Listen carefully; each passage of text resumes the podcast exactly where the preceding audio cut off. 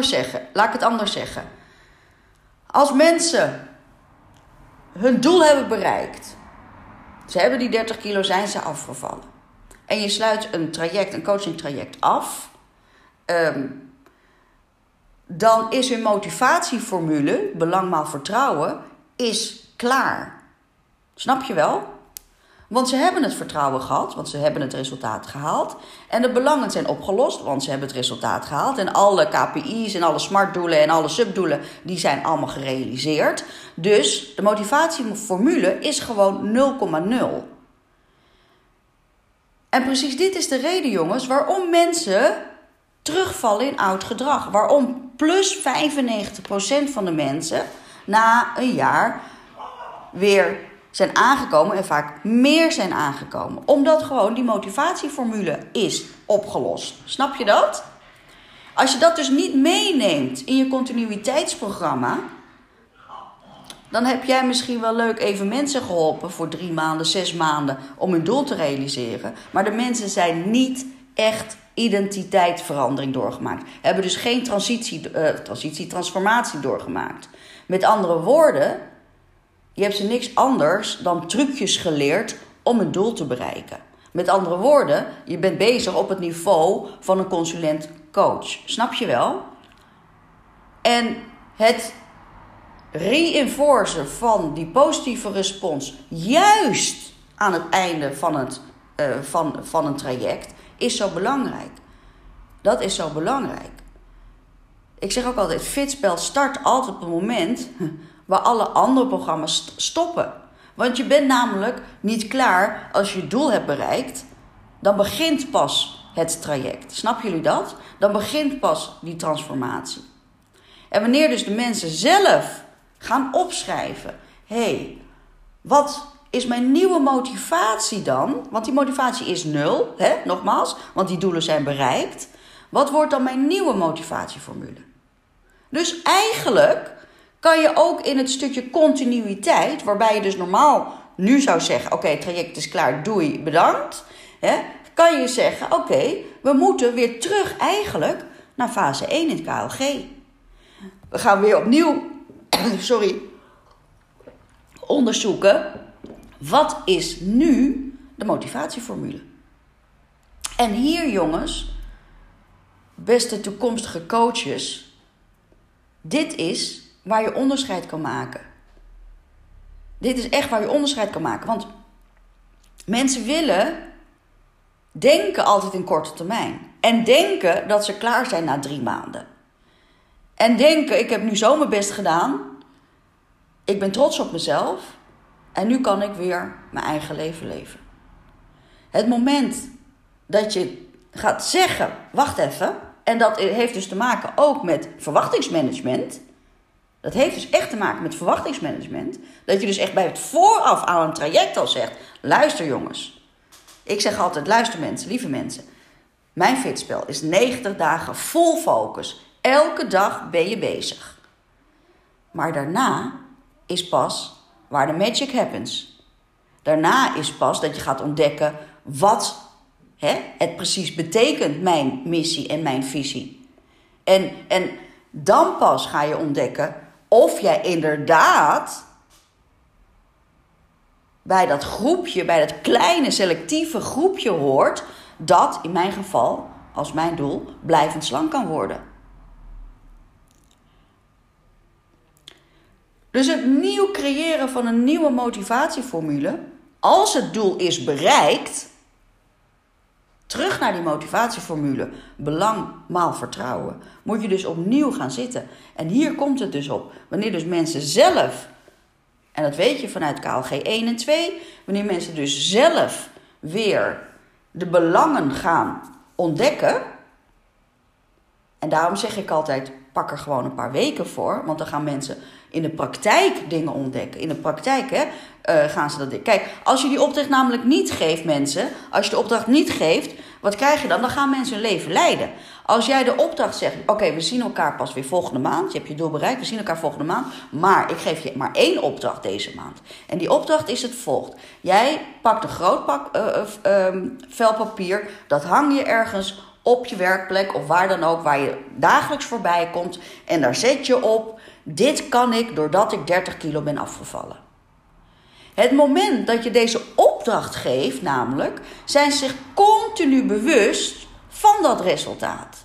Continu bewust van hé, hey, inderdaad, ik kan nu hijgen zonder hijgen de trap op. Hé, hey, inderdaad, ik kan nu probleemloos zonder pijn in mijn eh, knieën een uur wandelen. Hé, hey, inderdaad, ik heb nu gewoon controle over wat ik eet en ik laat me niet leiden door eten. Ik heb zelf weer de regie over wat ik in mijn mond stop. Snap je wat ik bedoel, Anita? Je kan dus op die manier, door opdrachten te geven, hun eigen uh, responseffectiviteit, dus hè, wat, is, wat win ik ermee, hè? responseffectiviteit, what's in it for me, kan je dus die positieve respons hunzelf laten ervaren. Maar doordat je de opdracht geeft, Komt het anders in het brein binnen? Gaan ze er anders mee aan de gang? Gaan ze zich continu bewust zijn van wat ze hebben bereikt? Groeit enerzijds het belangzijde van de motivatieformule, maar misschien nog wel veel belangrijker, groeit de zelfwaarde. Van shit, dat heb ik maar toch geflikt. Weet je wel? En de zelfwaarde is natuurlijk zo ontzettend belangrijk in de, uh, uh, in de het volhouden van uh, de doelen, de doelen uh, goalsetting. Even kijken, Anita, jij snapt het, maar vindt dat in de praktijk wel lastig. Maar zou je iets met dit, uh, zou je iets met deze opdracht kunnen, Anita? Denk je dat dit iets voor jou zou kunnen betekenen?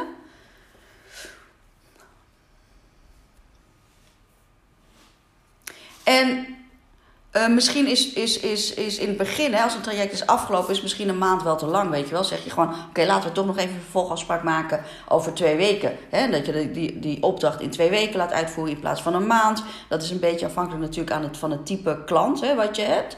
Uh, cliënt of coachie, moet ik dan officieel zeggen natuurlijk. Um, um, dus dat is een beetje natuurlijk uh, ja, op maat. Um, maar het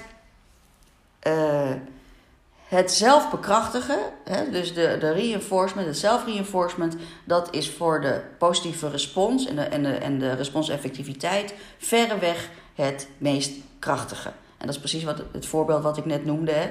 Wanneer mensen dus weten waarom ze iets doen, hebben ze dus meer resultaat. Belangrijk om te beseffen is dat het omgekeerde ook zo werkt. Dus een negatieve respons werkt exact hetzelfde. Dus wat iemand denkt is gewoon waar. Daar komt het gewoon op neer. Wat je, waar jij in gelooft is gewoon waar. Dus als iemand dat traject met jou heeft afgesloten, misschien met moeite, hè? Vaak met moeite, hè? want veranderprocessen is gewoon moeilijk. En iemand zegt, nou, ben benieuwd hoe lang ik dit gewicht eraf hou. Weet je wel? Hele normale reactie van mensen. Ik ben benieuwd hoe ik dit gewicht eraf hou. Nou, ik ben benieuwd of ik het kan volhouden. Dat is dus een negatieve respons. Zie je? En dit is wat de meeste mensen doen. De meeste mensen gaan niet automatisch vanuit zichzelf een positieve respons creëren. Dat moet jij dus als coach doen. De reactie van mensen, we hebben het er vaak genoeg over gehad, de mensen is nu, e- nu eenmaal behept met een negatieve brein, ontstaan vanuit overleving. Dus de negatieve respons aan het eind van een traject is veel vaker aanwezig dan een positieve respons. En hoe dus iemand denkt, is gewoon waar. Als je gelooft dat je wint of als je gelooft dat je verliest, het komt alle twee uit. Snap je wel? Dus als je dat bemerkt bij je cliënt, dat hij een reactie geeft. Nou, ik, ik ben benieuwd hoe ik lang het volhoud. Nou, uh, vorige keer heb ik het ook wel drie maanden volgehouden, maar nu moeten we het nou maar even bekijken. Als je op zo'n stemming komt, dan moet je zeker. Dan moet je zeker terug naar een motivatieformule om het uh, vooraf klaar te maken op het, uh, op het vervolgprogramma.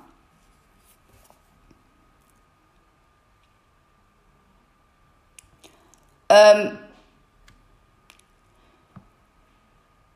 ander, een ander ding bijvoorbeeld, en zeker bij negatieve respons, wat, wat heel erg vaak helpt, is als je vraagt om weer uh, uh, de sociale, eh, content, eh, sociale context erbij te halen. Dus als mensen van nature een negatieve respons uiten aan het eind van een traject, is het verstandig om te kijken naar opdrachten die je kan meegeven aan cliënten voor um, ga eens in gesprek met je omgeving. Hoe zien die jou nu ten opzichte van toen je nog 30 kilo overgewicht had? Hè? Uh, mensen die van nature dus een negatieve respons hebben, die doen het vaak beter op reacties van anderen. En dat kan, uh, dat kan een hele goede stimulans zijn. Dus geef dan een opdracht van joh, zoek een vriendin uit of een vriend uit of weet ik veel, je partner misschien. Uh, en ga eens in gesprek en ga eens open en eerlijk vragen aan die persoon: ben ik veranderd doordat ik 30 kilo ben afgevallen? Wat zijn daarin mijn positieve veranderingen geweest? Hè? En op die manier kan je ook jouw coachie verleiden om van die negatieve respons naar een meer positieve respons te gaan. Nou, datgene wat dan gezegd wordt tegen die persoon zou fijn zijn natuurlijk wanneer dat uh, wordt opgeschreven weer. En daar komen we weer terug hè, op die feedback loops. Die feedback loops um, zijn er in het vervolgprogramma, in fase 4, zijn die er om die bekrachtiging te bouwen. En dat gaat altijd op het niveau van gedrag, van iemands inzet, eh, van iemands belemmeringen of barrières, hoe iemand het proces ervaart en heel belangrijk de sociale omgeving. Stel nu, we hebben het gehad over PO Fit. De cliënt is 30 kilo afgevallen, heeft een nieuwe PO Fit gecreëerd. Weet je wel?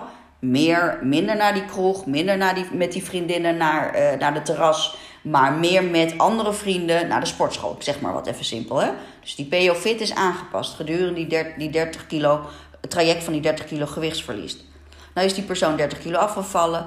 Die vriendin die belt op waar ze vroeger altijd mee naar het terras ging. En die zegt: Joh, tof, je bent nu 30 kilo afgevallen. Nu kunnen we toch wel weer eens samen naar het terras.